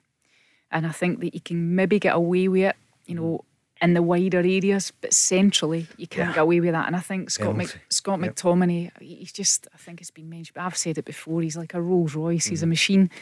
Um, even although that's not his natural position, I, I think I would be more comfortable with McTominay in the Andy, do you agree with Shelley? Well, Hendry Hendry's played there in the middle of a back three a lot in mm-hmm. Belgium, which I'm wondering is, is maybe going to be the reason if he plays there with for Ostend and then over now at Bruges. Mm-hmm. He's the centre. He's at the centre of a back three for them, so it's, it's not a new position mm-hmm. for him. Whereas it would be a brand new thing for McTominay, and we saw when we started him at right centre half just at the start or when we were in lockdown last year um, for the uh, the Nations League in the semi final he, he did look a bit shaky because it was a brand new position for him, and he's taken time to grow into that. And I hope that if we did play him in the middle of a three, he wouldn't take time to grow into it because we need him to, to step up ASAP. And also, Ja- I mean, Jack Hendry. I mean, I've been watching him the last three or four weeks. PSG. Yeah, he's done well. I mean, he the, has. the win in Leipzig Yeah. last. He's playing champion. He's playing top level mm-hmm. football. Jack Hendry. He's another one that always thought was was very good, and then yeah, Celtic let him go. And fair play to him. He goes away to Yep. a different country. That shows you what type of mentality and character he's got. Real character. Yep, Yep. real character. And I'm delighted for him. He's got his move. He's playing Champions League football, and he's became a main player for Scotland. So many roads lead back to the decision Celtic made last year to let people. We talked about Craig Gordon half an hour ago, and there's Jack Hendry. But we're talking Scotland. Uh, what about the bond, the team spirit? Let's hear the manager, Andy, and then we'll come back to you. No, it's been good. But listen, it's, it's also been a gradual process over a over a period over two years now, where you you bring them together, you try to keep the nucleus of the squad together. There, there has been changes if you look at the, the squad when I first took over, and the squad now is a lot of changes. But the nucleus, uh, the, the core group, always there, and everybody that we've added to it has, has just given us a little bit more. So, as you can hear from downstairs, they're all screaming and shouting just now. So, after training, they're all sticking together. They're all, I think when I came out there, there was about 15, 16 in the, in the pool, just having a little stretch and a chat. And that shows that we're all together. And I think it's very important. If you want to be successful, you, you need to have a group of players that, that want to go on that pitch and give everything for each other. You're Yep, smiling. Yep, there's there's a real spirit about the Yeah, place. There's no doubt about it. I hear when they're doing interviews, they're they're looking forward to turning up. Mm-hmm. Now he, he picked 24 players, I think it was 24 turn up. That just tells you what it's not just Steve Clarke, but the players have created. Um, they've created an, envi- an environment that they want to be part of. And you know what? When you've got a good spirit off the field, it brings a lot on the Yep, field. a smile on their face. Andy, what's the chat in your podcast, and what is your result tomorrow night? What do you reckon? Uh, I think that we will win. Uh, I know we've not made a habit of against Israel recently. Um, hard game. I'm, I'm obviously as as we are every time very wary of Zahavi for them. He's he's a nightmare up, up there for for Israel, um, and it's a big big onus on the shoulders of our defenders to, to deal with him. But I think that throughout the team we've got the continuity and the quality to, to go and take the game to them, which is why I'm hoping that we opt for a couple more attacking decisions in the lineup um, rather than try and catch Israel out, go and go and make the game difficult for them. Um, so I think that we will have enough to, to get past them. I don't obviously I don't predict a three or four nil win for a Steve Clarke Scotland side, but I do think that we'll yeah, control the majority of the game and get the goals that are necessary to win it. Who do you think the goals will come from? Is it going to be Lyndon Dykes, do you reckon, or Che Adams? Uh, what do you reckon? Oh, Dykes is in good form, isn't he? Is, Uh, yeah. I I think that um, I'll go for Adams. I'll go for Che Adams. And the plan tomorrow, then, if you got it all mapped out, because we were locked down for so long, we, we love finding out what people are doing on match day. Uh, I'm going to the game with my dad and my brother, so I'm picking my brother up from Queen Street Station. He lives in Aberdeen, so he's Ah. getting the train down. So meeting him at one o'clockish, and then we'll go get lunch and a few pints, and then head out to the stadium probably about four half four. It's a great Uh, Saturday. exactly, isn't it? It's 'Cause like do you remember a few months ago, and we talked about it. and We said, honestly, Shelley, this, was, this is people this is forgot what it was like. now. Just listening Yeah. to that meeting, Yeah. Mm. meeting my brother at the train station. I'm going for a couple of pints. That's what the fans want to do. It's great to hear that. Do you imagine it down the train from Aberdeen and say, Welcome to Britain or Scotland or whatever. It's an old gag. Listen, great, Andy. Let's hope that we're celebrating. Maybe speak to you on Monday. Cheers, Andy. Yes, thanks for having us. Thank you. The Go Radio Football Show with the Taxi Centre. Visit their showroom in Darnley, Glasgow to test drive your new taxi. Let's go. Thanks to Chris for the traffic and travel. It was busy this afternoon, but of course, it's the school holidays again, the October break, so have a great time. All the teachers out there and the pupils as well. Always great relief at this time of year, Shelley, when they've got uh, a week away. So, never at Yep. school. Steady. I've got two daughters that are teachers. And so, yeah, Oh, well done, all the daughters. No, listen, don't I, I say give them stick as well. No, what a job they do, and it's great that the, the kids are all back and people are back to near normal. Listen, well done to last night at the Glasgow Business Awards at the Chamber of Commerce. It's great that people are back at these events again, Shelley. And you would hear this morning in breakfast, Chris Hughes got the Young Business Person of the Year. So the gaffer here, Tracy McNellan, the CEO, presented her with that award and a £5,000. So well done to Chris, the winner there, Young Business Person of the Year in Glasgow. Great Well to done, see new Chris. talent, isn't it? And also, congratulations, I think he's listening just now, Eddie Hawthorne, the CEO of Arnold Clark. Lifetime Achievement Award. My question is, what age are you, Eddie? I thought he was only, he's uh, still a young man, but a lifetime achievement. And what they do at Arnold Clark for so many charities, uh, it's just phenomenal. And what they've done at the Kilt Walk, uh, well, for years now, from the beginning, uh, along with Royal Bank, our headline sponsors, they're giving away three cars this week. So we've surprised two people already.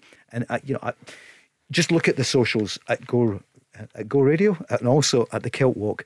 Some of the winners are phenomenal. One, it's a couple going into the Children's Hospital the other day to take their child there, stuff. and the woman is approached by our team, and she's looking, and uh, they were in for a checkup with the wee boy, and they find out they've won a, a new car from Arnold Clark. It's amazing.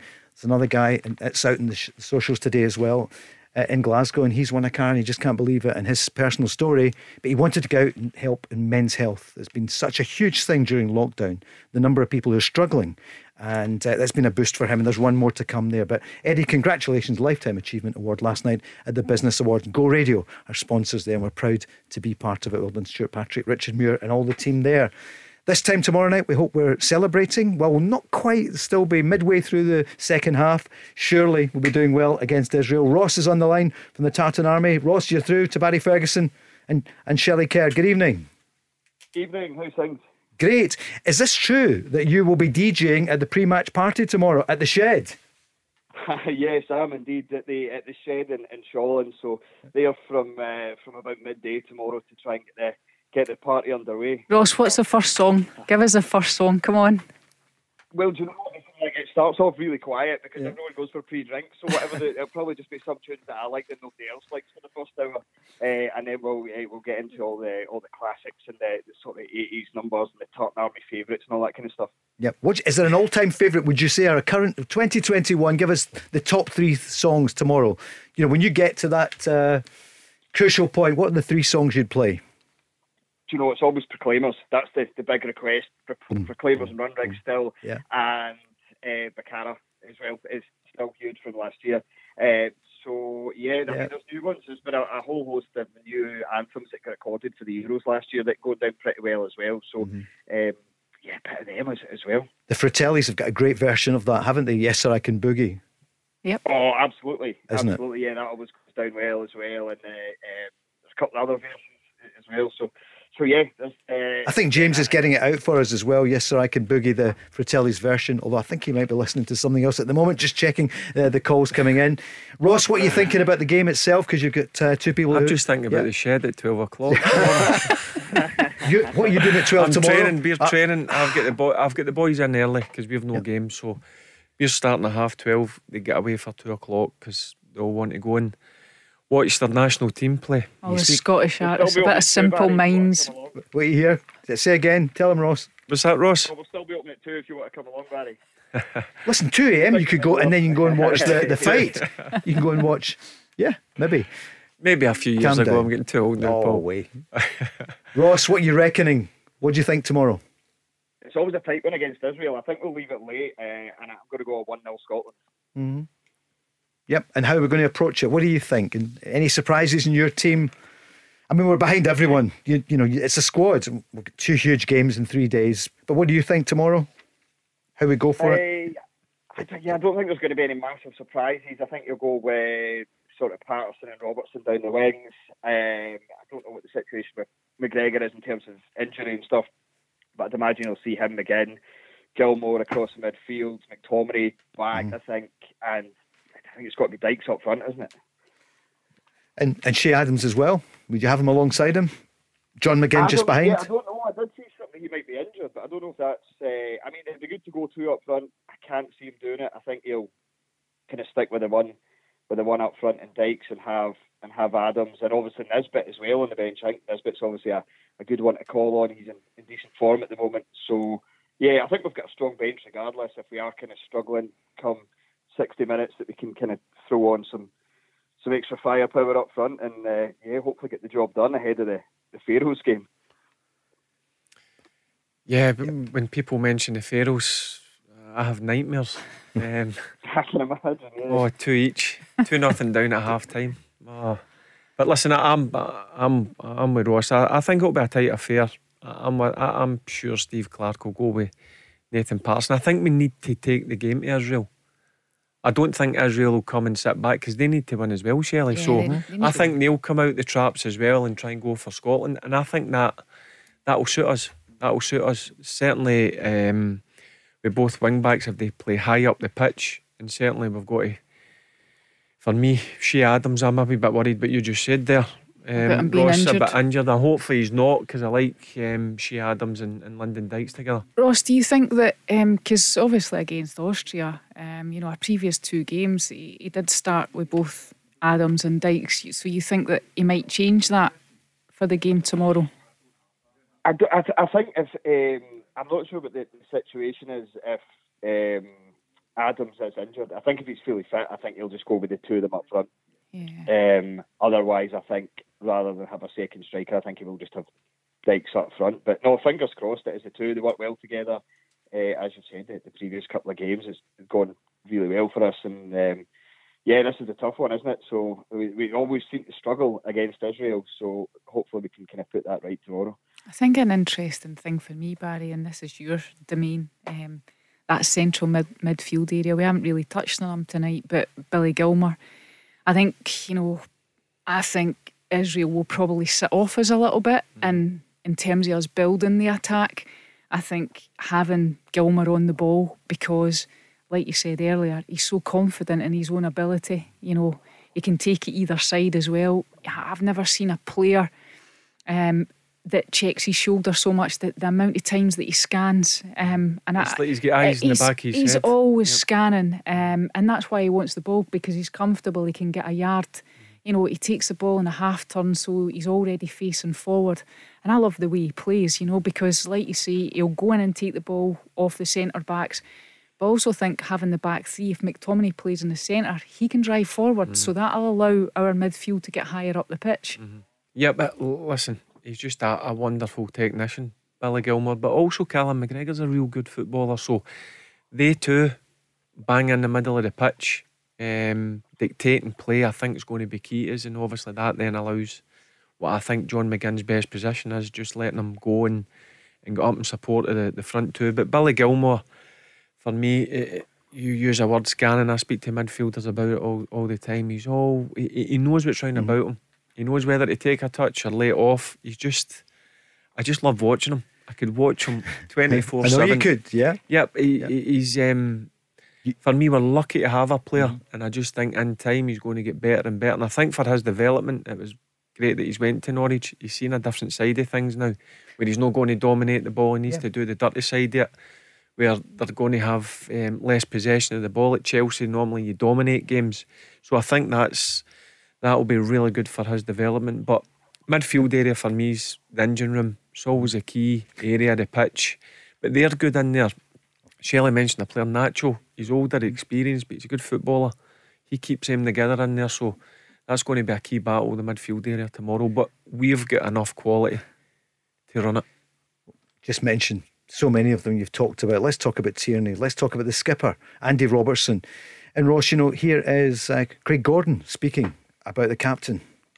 Great. He's been brilliant for the, the group since he, he first got the, the captaincy. He's really grown into the role. And yeah, if there's anything that any other guys can, can bring up that, that might help the team in, in terms of organisation or whatever and talking on the pitch, then obviously that benefits everybody. Uh, so everybody's got a, a role to play in that. I do think that uh, club captains, you do tend to get quite a few of them uh, in uh, international teams, and we've had that in the past as well. There, there's been captains throughout the team at, at club level, but Andy's Andy's great. He is the, the leader of the, the group. And hopefully he continues in that role for a, for a long time because he's really brought a, a good sort of atmosphere to the group and, and kept everybody together and, and that is so important as I said before. Ross, how do you feel about the captain who's won what's nearly everything in the game, isn't it?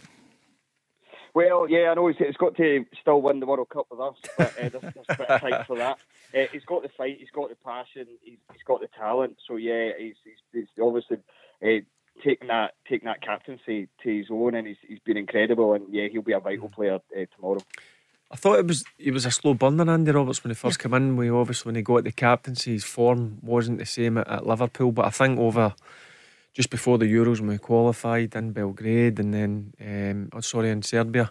Uh, and then in the Euros, he, he was excellent for us. Um, and listen, see what he done at the Euros for the boys. He bought, got them all in the hamper thing with all the, yep. the different things in it. That's what good captains should do. I'm sure that's why all the guys really like yep. him. Um, but listen, what what a story! Did you buy your teammates? I can't say on there. No. Um, I'm sure you were generous. Yeah, yeah. But in terms of a great story, yeah. getting let go for Celtic, going to Queens Park, Dundee United, Hull City. Now he's a oh, Premier League winner. Yeah. Champions League winner and now he's captain of his country, led them to the Euros. And what an opportunity he's got now to lead us to the, the World Cup playoffs, hopefully. do you, know, be. do you know what I think has been developed massively? Um, I, I, thought in the Euros, the Czech Republic game, I thought he was outstanding mm-hmm. for us. I thought he was our best player. Um, but what's been developed now um, in the system that we play is his relationship with Kieran Tierney. Ah, it's great. I love it's, to see it. I mean, if one of them mm. goes inside, mm the other one goes on the, the outside. You know, if one goes bombing forward, the other one provides that balance, a little bit of support, and provides depth. And they've just got such a brilliant understanding. Um, his deliveries, I mean, we see it week in, week out when he's playing for Liverpool. I think for Scotland, the same. I think what we need, and I think this has helped with playing two strikers, is having players inside the box, mm-hmm. you know, because his supply and his deliveries is absolutely fantastic. But his relationship for me with Kieran Tierney has been brilliant. Yep, and that's what we spoke about with Steve Clarke. He had to find a formation for me to get the best players in the starting 11. And, and he's done that with both Kieran Tierney and Andy Robertson. And, and Shelley's bang on there when you watch them. You, sometimes you see Kieran Tierney 60, 70 yards when he drives. He's a ball carrier, Kieran Tierney. Andy Robertson just fills in in his position. There's a, a good connect, a real good connection. I says that with the two forwards, but both Robertson and Tierney um, know the game inside out. They know how they operate, and look, they're playing at massive clubs as well. Phenomenal. Ross, final thoughts then before we go to the break. How are you feeling about it? Do, do you sleep? We talk about how players feel and managers beforehand. Does it get to you? Do you sleep well tonight before a match? Uh, I might have a couple of drams. Uh, now, looking forward to it. Obviously, there's, uh, it's going to be a, a full house at Hampden, which has yeah. been a long time since we've had one of them. So it's just going to be time to enjoy the occasion and hopefully get the result and, and make it to the playoff. It's going to be phenomenal. And your scoreline again? Let's go 1 0 Scotland. 1 0 Scotland. That would do us, and then you'd be finishing up with this at the shed tomorrow. Final plug for that. Absolutely. I don't think it'll need a plug. You'll be absolutely uh, mobbed tomorrow. Ross, thanks a million for calling us from the Tartan Army. Have a great day tomorrow. Cheers, thanks very much. Thanks for calling Go Radio. Barry Ferguson, Shelley Kerr, Paul Cooney, taking your calls 0808 17 17 700. Back after the break. What you were going to say? The Go Radio Football Show with the Taxi Centre. Visit their showroom in Darnley, Glasgow to test drive your new taxi. Let's go! go, go, go 22 hours and 15 minutes from Scotland against Israel at Hampden Park. We can't wait for the game tomorrow. We're in the company of uh, Barry Ferguson, the ex Scotland captain, 45 caps, and we've got the ex Scotland women's manager, Shelley Kerr, with 70 odd caps as well for Scotland. 59. Was it 59? Oh, well, I was ex- plus VAT. and uh, Logia calls. That's twice you've been put in your place. I- absolutely. Hey, and the I night's can't young. take credit for it. the night's co- the night's young. You never know what's going to happen. That's the big story. Just getting ready for tomorrow.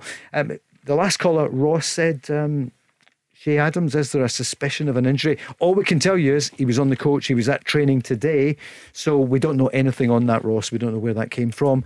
At the moment, we think it's going to be Che Adams An up front. An Yeah. interesting one though. If he is injured Yeah. and he's got a niggle, who would you put in there? I would put Nisbet. Aye. Yeah. He's not been in great form, Shelley, but I watched the Rangers and Hibs game Mm-hmm. and he looked, if he was getting back to his best, great header. It's a Um, good goal. And he looked, crossing. he looked more like himself. Um, I don't know whether the contract situation's maybe playing in the back of Kevin Nisbet's mind because he's in negotiations with Hibs. But previous games to that, he never looked the same Kevin Nisbet as last season. But that game at the weekend against Rangers, he, he looked right up for it. He looked sharp again. So for me, if Che Adams, He'll be on the bench eh, because Che Adams is okay. He's fine. So that was uh, someone was on. I've just Right found out then. this The, second. phys- the physio's been on the phone. Someone's just been on to say he's fine, he's okay. So, and that's great news, isn't it? Everyone turned up, and everyone is fit for the match tomorrow night. It's fantastic. Some of the other headlines today. Well, the Old Firm game has been switched, no surprise, to twelve o'clock on the second. So that's on the Sunday. Uh, Celtic against Rangers, twelve o'clock. Judgment Day, D Day, Super Sunday, but that uh, seems a long way away, doesn't it, Shelley? Before that, but uh, in Hearts and Hibs, that's changing as well. Other things on the wires just now. We are talking about Steven Gerrard as one of the bookies' favourites for the job at Newcastle. Steve Bruce is still the manager, and hopefully gets his 1000th game against Tottenham. But who is going to take over then with the the Saudis in town? And Amanda Staveley who put that together. Well, they're saying that Brendan Rodgers is also want. He's on the he's on the list of potentials. Could you see Brendan Rodgers moving from Leicester? He's just won the FA Cup. Well, we were speaking off yeah. air, me and Shelley. The, the last couple of weeks, he, he's been getting um, a bit of Criticism, criticism from from the stands, which is very unlike uh, Leicester fans. Normally, they're they're um, a supportive group. Um, but you look at Leicester for me, the players that they've got. I mean, I spoke about it before. I don't know if you've seen it, Shelley. Their new training Yeah. place is just out of this world. Um, so they've they're, they're geared up for me, Leicester, as a top six team to go and challenge um, in there. But listen, I always think it's hard as a manager because it's, it's similar, d- different league. But Callum Davidson, for example, with St Johnstone last season, how can you replicate that? Uh, You know, Brendan Rodgers last season with Leicester done really, really well. They're playing great football. His philosophy in terms of how he wants to play the game and trying to recruit players to fit in with that system, I, I think he's he's got a real good proven track record. And we all know in, in football that when the fans don't get their way and you don't get a couple of results, that it can turn really, really quickly. What I do like about him is that the way he deals with it, he's mm. very, very calm. He, mm-hmm. he never seems to get stressed about anything like that. He's really, really calm. The latest on the wires, it's the Daily Mail, is saying that uh, Brendan Rodgers is one of the targets. They are ready to pay the £8 million compensation that would be needed to move Brendan Rodgers from uh, Leicester to Newcastle. And then they say he came so close to winning the Premier League, as we all know, in 2014. That was just two years after he guided Swansea to promotion.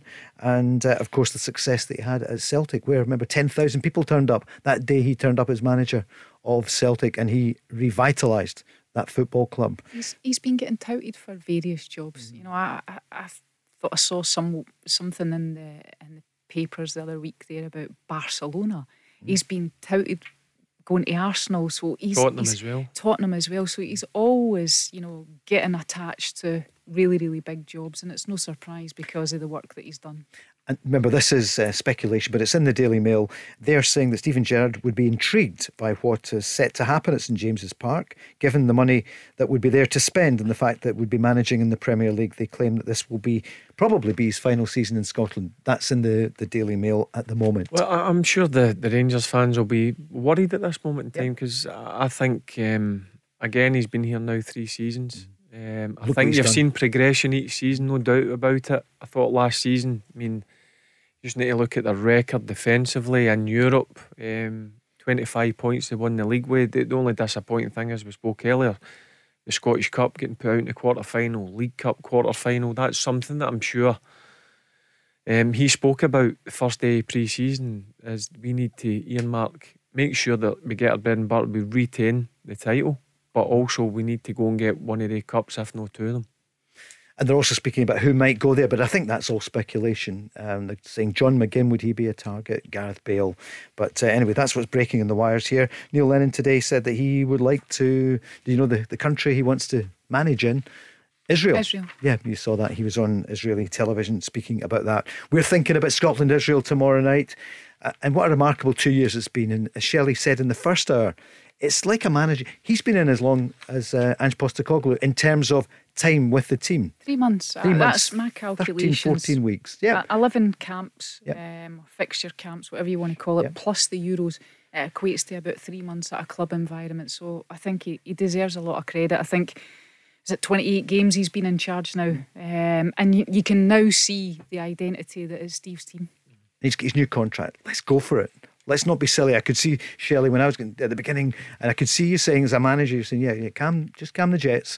But we will surely go for it. He's been speaking about the the bond with the players, and he reflects in his own career. My international career wasn't very long.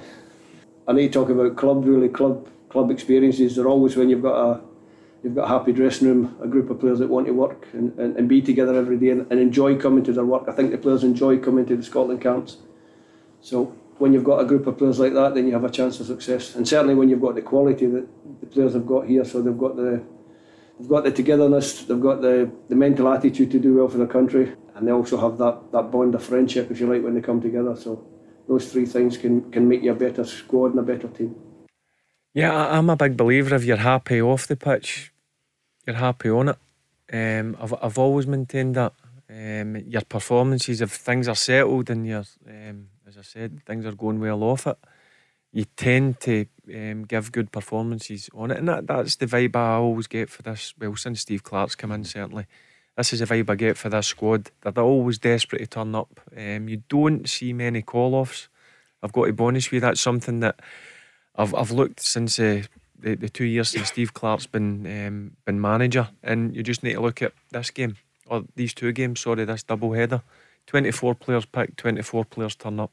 He said, he said as well that he's still learning Mhm. um, in terms of you know the finals. He will learn, re- reflect, and learn. But I think what he has done, you know, thinking back to when he first came in, he, you know, there was a bit of kind of um, noise about him having double sessions. He now, you know, he's changed that. It's single sessions. I think in the lead up to this camp.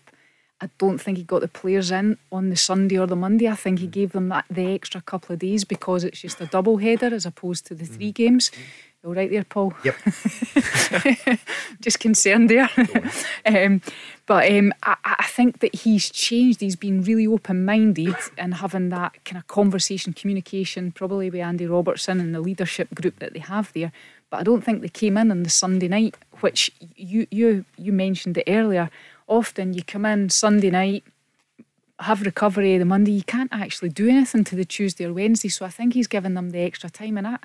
You know, as a player, how valuable that is. You know, Yep. when you've been playing maybe a tough game and then you're going away with the international team, then it's good to spend time at home with your family as well before you come in. Yeah, but man management. Yep. That's exactly what he, he strikes me as a manager that I would look forward to playing under. Yeah. Steve Clarke. Enjoy that, yeah, I yeah. always look at managers when I see them do interviews or you you watch how their team's playing, you think I would I would enjoy playing under him and that's the kind of vibe I get for Steve Clarke. Here's Nathan Patterson speaking about uh, the competition for his position.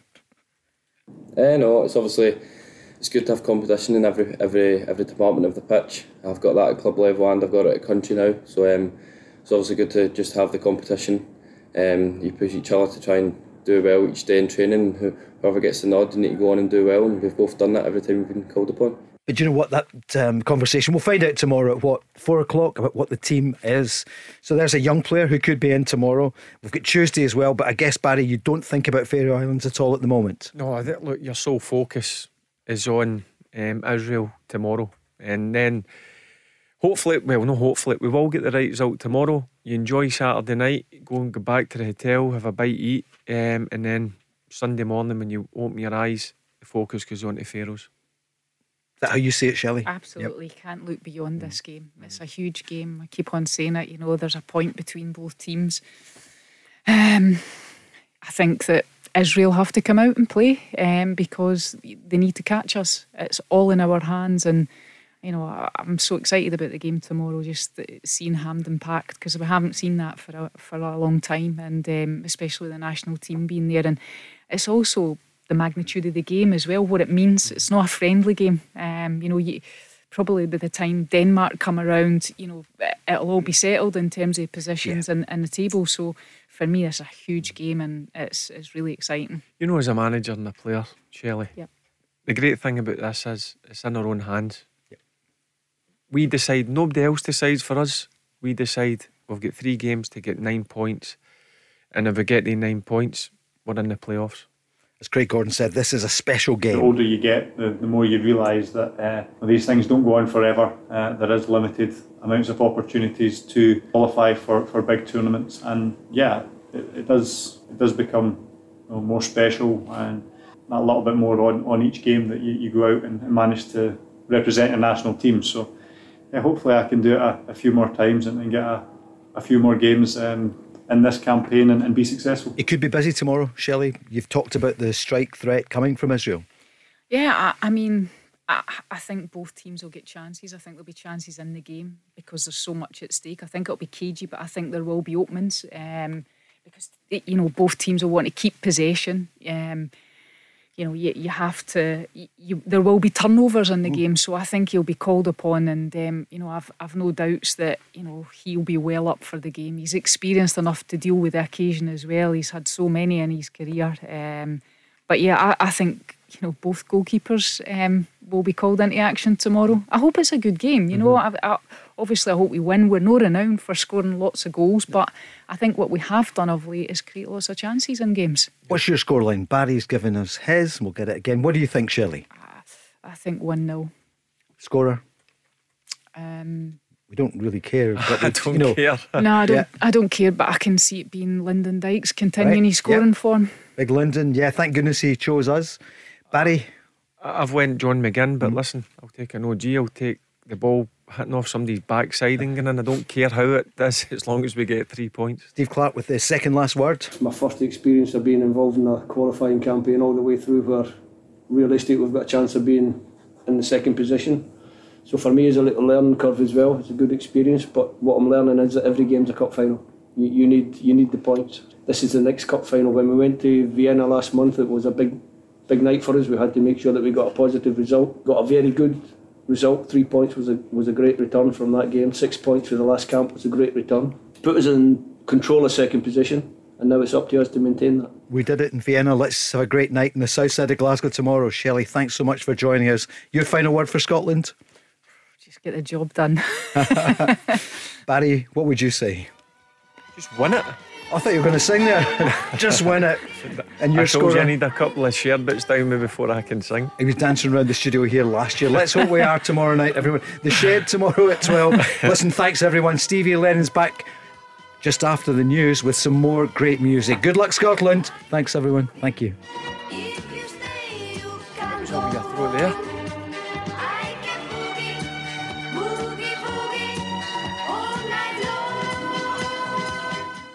The Go Radio Football Show with the Taxi Centre. Visit their showroom in Darnley, Glasgow to test drive your new taxi. Let's go.